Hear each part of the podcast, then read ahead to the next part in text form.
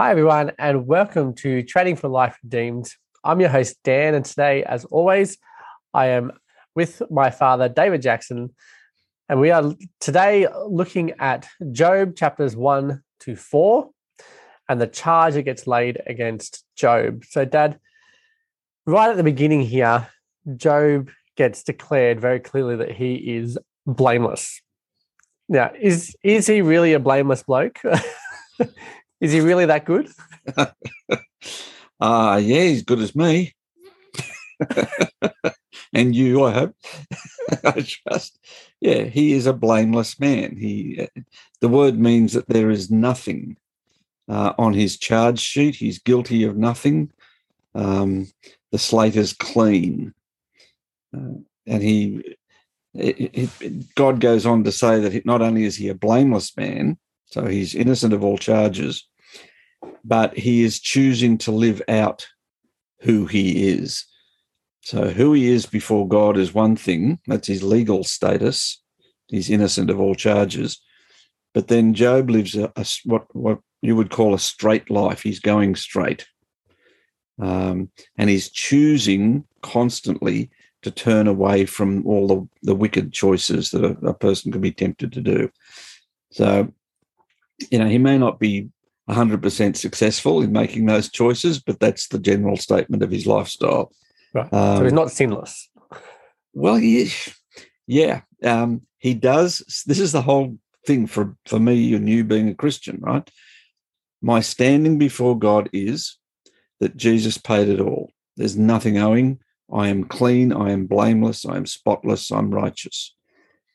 Doesn't mean that's how I behave.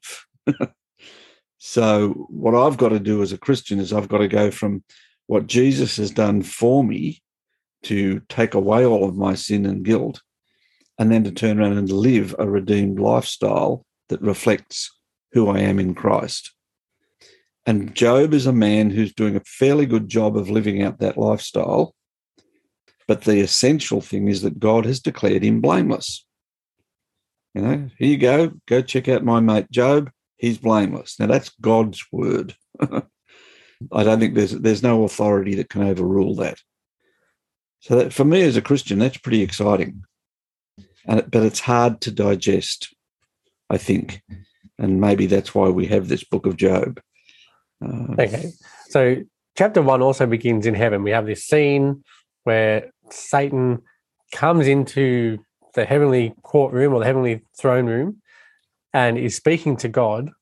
What is he doing in heaven if he's meant to be not, you know, he's not on God's side, so to speak?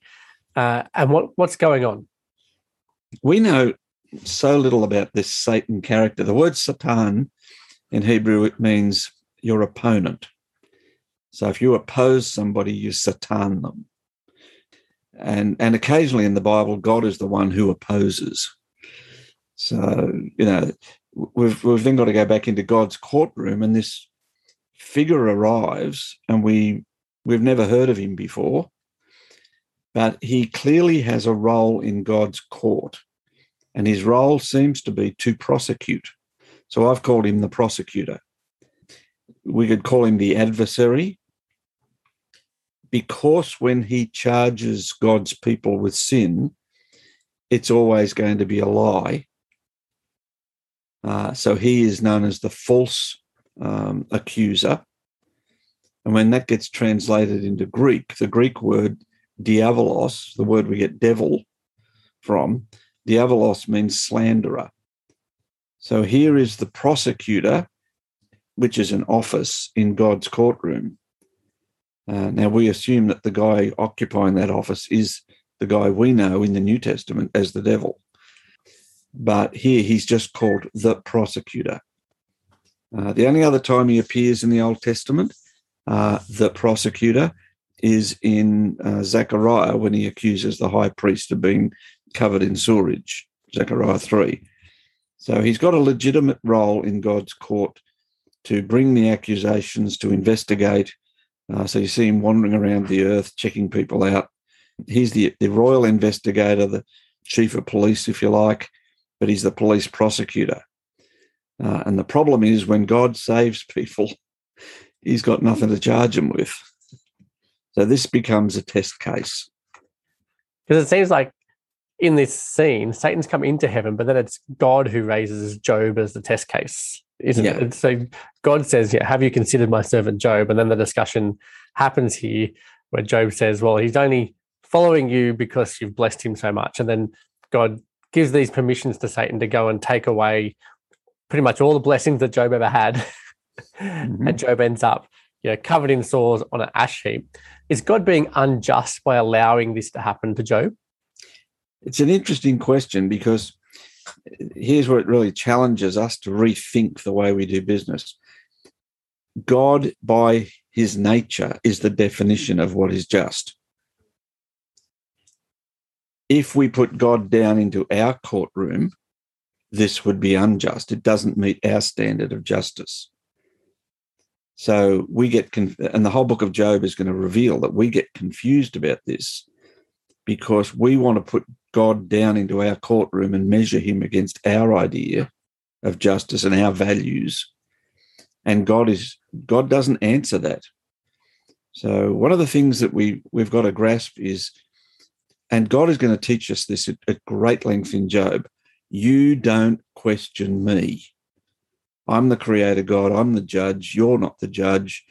So you're going to get a lot of lot of talk going on in Job about if, if you want to put me put Yahweh in court and make him the accused, uh, God isn't entering that courtroom.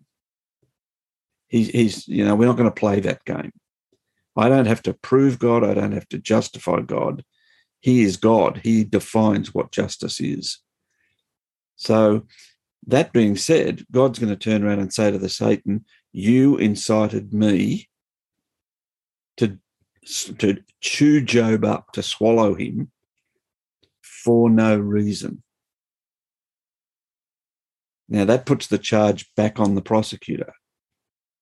But it also admits that what God is doing to Job is without any basis of justification in Job. Now, if we put that in our courtroom, that would be unjust. You know, it's unfair that Job suffers. But if we put that back in the context of, of God, Job is, is on this planet to glorify God.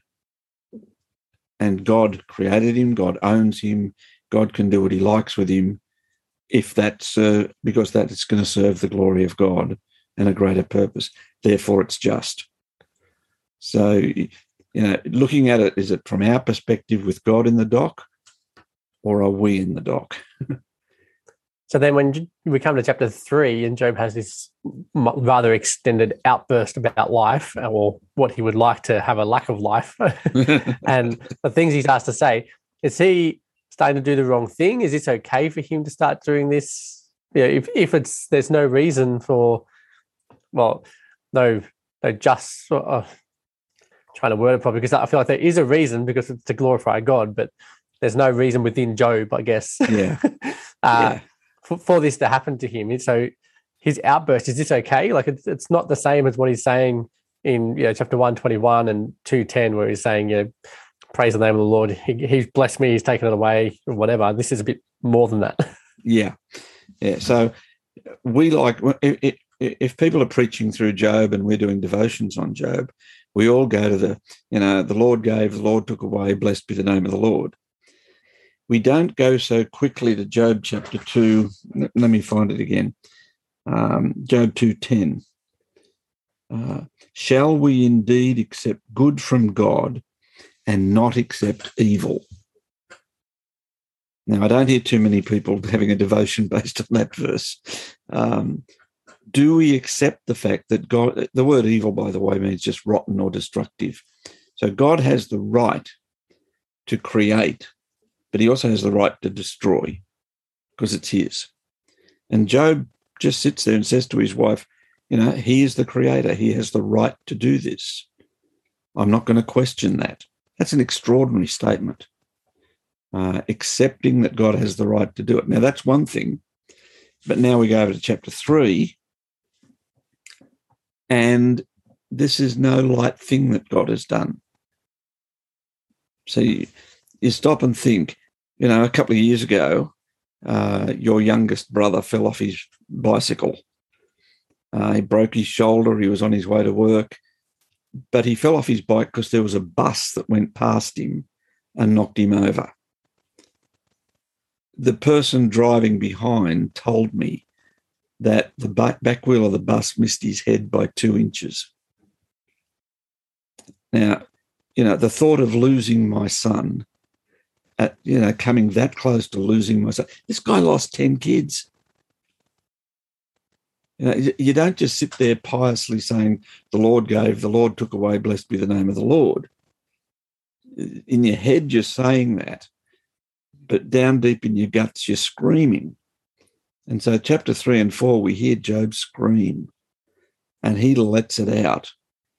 And the thing that I, del- I absolutely delight about those two chapters is that it's okay for him to do that.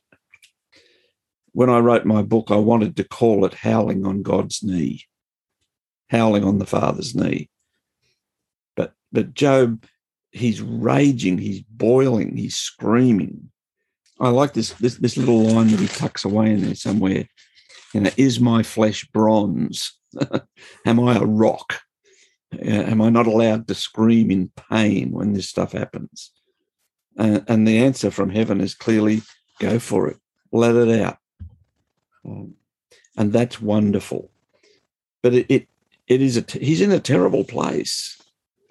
Uh, you, you think, you know, here's a man who says, it would have been better if I'd never been born than I would have experienced this kind of a loss. And I, and I think every believer who has ever encountered death and suffering understands what Job's saying here. But it's said in a context that says God has the right to do it, but man, it hurts. Uh, yeah. I like that the fact that both can be true.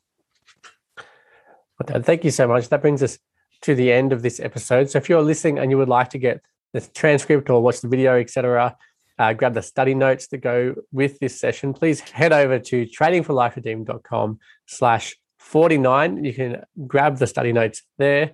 If you enjoyed the episode, please leave a review and make sure that you subscribe and come back and join us next week as we look at Job chapters four to seven, and we have Eliphaz come in, and the discussion from the opposition really starts to happen.